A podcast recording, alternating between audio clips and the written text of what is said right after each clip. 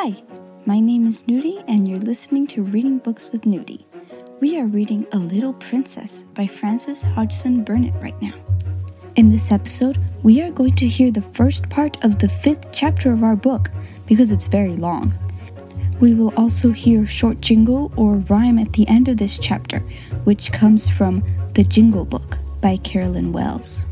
If you're new here, I recommend you go back and listen to previous episodes, or you might not understand the story. Please, if you have the time, leave a rating or review on iTunes or your favorite podcast player. If you have any questions, feel free to write them in the review as well. It helps the podcast be more publicized, and every little thing helps. Thank you. Let's get started. Chapter 5 Becky, Part 1. Of course, the greatest power Sarah possessed, and the one which gained her even more followers than her luxuries and the fact that she was the show pupil, the power that Lavinia and certain other girls were most envious of, and at the same time were most fascinated by, in spite of themselves, was her power of telling stories and making everything she talked about seem like a story, whether it was one or not. Anyone who has been at school with a teller of stories knows what the wonder means. How he or she is followed about and besought in a whisper to relate romances, how groups gather round and hang on to the outskirts of the favored party in the hope of being allowed to join in and listen. Sarah not only could tell stories, but she adored telling them. When she sat or stood in the midst of her circle and began to invent wonderful things, her green eyes grew big and shining, her cheeks flushed, and Without knowing that she was doing it, she began to act and made what she told lovely or alarming by the raising or dropping of her voice, the bend and sway of her slim body, and the dramatic movement of her hands. She forgot that she was talking to listening children. She saw and lived with the fairy folk, or the kings and queens and beautiful ladies whose adventures she was narrating. Sometimes, when she had finished her story, she was quite out of breath with excitement, and would lay her hand on her thin, little, quick rising chest, and half laugh as if at herself. When I am telling it, she would say, it doesn't seem as if it was only made up.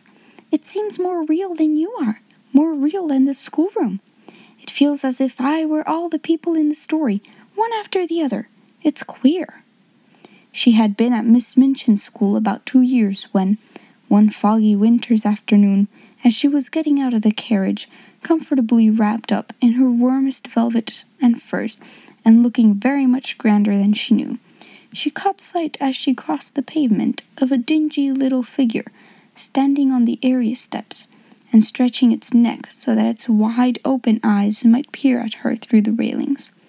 Something in the eagerness and timidity of the smudgy face made her look at it and when she looked, she smiled because it was her way to smile at people. But the owner of the smudgy face and the wide open eyes evidently was afraid that she ought not to have been caught looking at pupils of importance. She dodged out of sight like a jack in the box and scurried back into the kitchen, disappearing so suddenly that if she had not been such a poor little forlorn thing, Sarah would have laughed in spite of herself. That very evening, as Sarah was sitting in the midst of a group of listeners in a corner of the schoolroom telling one of her stories, the very same figure timidly entered the room, carrying a coal box much too heavy for her, and knelt down upon the earth rug to replenish the fire and sweep up the ashes. She was cleaner than she had been when she peeped through the area railings, but she looked just as frightened. She was evidently afraid to look at the children or seem to be listening. She put on pieces of coal cautiously with her fingers so that she might make no disturbing noise, and she swept about the fire irons very softly. But Sarah saw in two minutes that she was deeply interested in what was going on, and that she was doing her work slowly in the hope of catching a word here and there.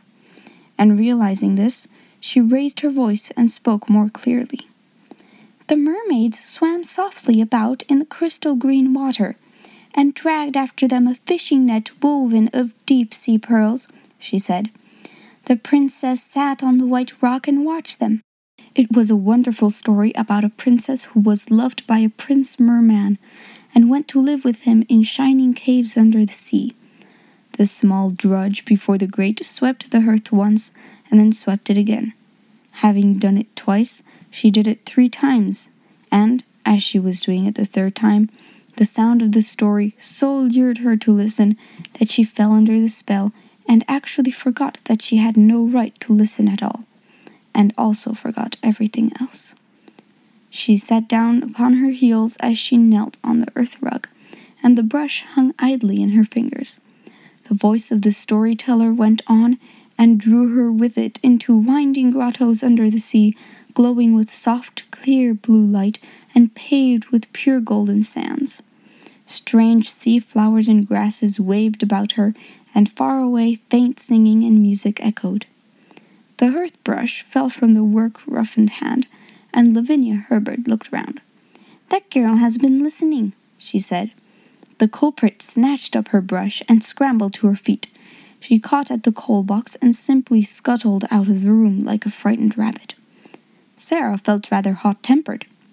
I knew she was listening, she said. Why shouldn't she? Lavinia tossed her head with great elegance. Well, she remarked, I do not know whether your mamma would like you to tell stories to servant girls, but I know my mamma wouldn't like me to do it. My mamma, said Sarah, looking odd. I don't believe she would mind in the least.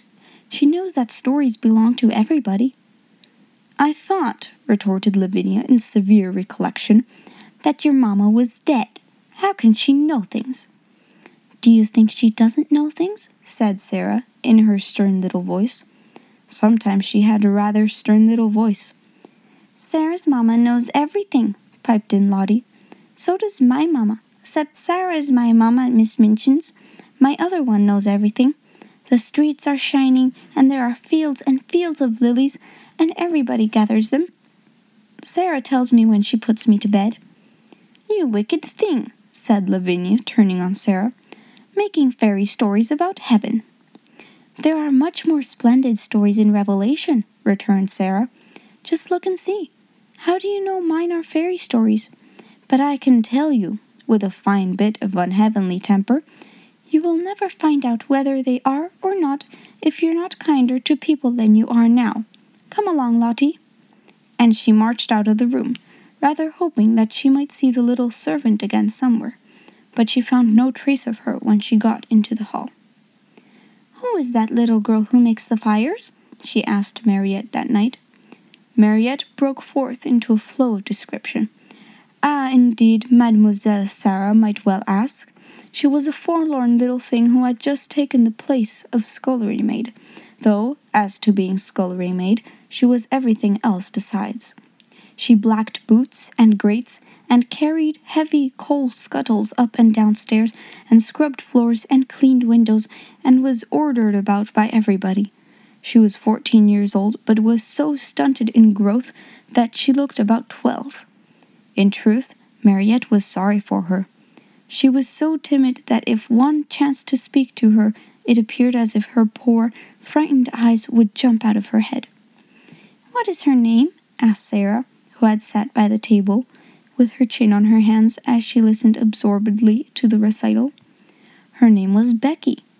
Mariette had heard everyone below stairs calling, Becky, do this, and Becky, do that, every five minutes of the day. Sarah sat and looked into the fire, reflecting on Becky for some time after Mariette left her. She made up a story of which Becky was the ill used heroine. She thought she looked as if she had never had quite enough to eat. Her very eyes were hungry. She hoped she should see her again, but though she caught sight of her carrying things up or down stairs on several occasions, she always seemed in such a hurry and so afraid of being seen that it was impossible to speak to her. But a few weeks later, on another foggy afternoon, when she entered her sitting room, she found herself confronting a rather pathetic picture. In her own special and pet easy chair before the bright fire, Becky, with a coal smudge on her nose and several on her apron, with her poor little cap hanging half off her head, and an empty coal box on the floor near her, sat fast asleep, tired out beyond even the endurance of her hard working young body. She had been sent up to put the bedrooms in order for the evening. There were a great many of them, and she had been running about all day. Sarah's rooms she had saved until the last. They were not like the other rooms, which were plain and bare. Ordinary pupils were expected to be satisfied with mere necessaries. Sarah's comfortable sitting room seemed a bower of luxury to the scullery maid, though it was, in fact, merely a nice, bright little room. But there were pictures and books in it, and curious things from India. There was a sofa and a low, soft chair. Emily sat in a chair of her own, with the air of a presiding goddess, and there was always a glowing fire and a polished grate. Becky saved it until the end of her afternoon's work because it rested her to go into it. Well, that's the end of part one of chapter five, named Becky of A Little Princess. If you want to read ahead, go ahead, and then next week you can read along with us. Don't you think we need something else? Let's see. I think we're thinking of the same thing. Let's say it on the count of three, okay? One, two, three. The jingle! Wait, did you say robots who build books with lights? I mean, we need that too, being the book nerds we are and wanting to read in bed. But we should stick with the jingle. It's way safer, don't you think? Okay, here we go. This jingle is called Puzzled. There lived in ancient Scribble Town a wise old writer man, whose name was Homer Cicero Demosthenes McCann. He'd written treatises and themes till for a change he said, I think I'll write a children's book before I go to bed. He pulled down all his musty tomes in Latin and in Greek, consulted cyclopedias and manuscripts antique, essays in anthropology, studies in counterpoise. For these, he said, are useful lore for little girls and boys. He scribbled hard and scribbled fast, he burned the midnight oil, and when he reached the end, he felt rewarded for his toil. He said, This charming children's book is greatly to my credit, and now he's sorely puzzled that no child has ever read it. Why do you think nobody has ever read Mr. McCann's children's book? Would you read it? Write your answers if you like in a review wherever you listen to podcasts. I'll read some of the answers in a few weeks to give you some time. That's the end of our episode today. I hope you enjoyed it. Come back on Thursday for a new episode when we will continue our story. I hope you have a great week. Amazing thanks to Epidemic Sound for the songs and sound you heard today, and to Project Gutenberg for the books we read.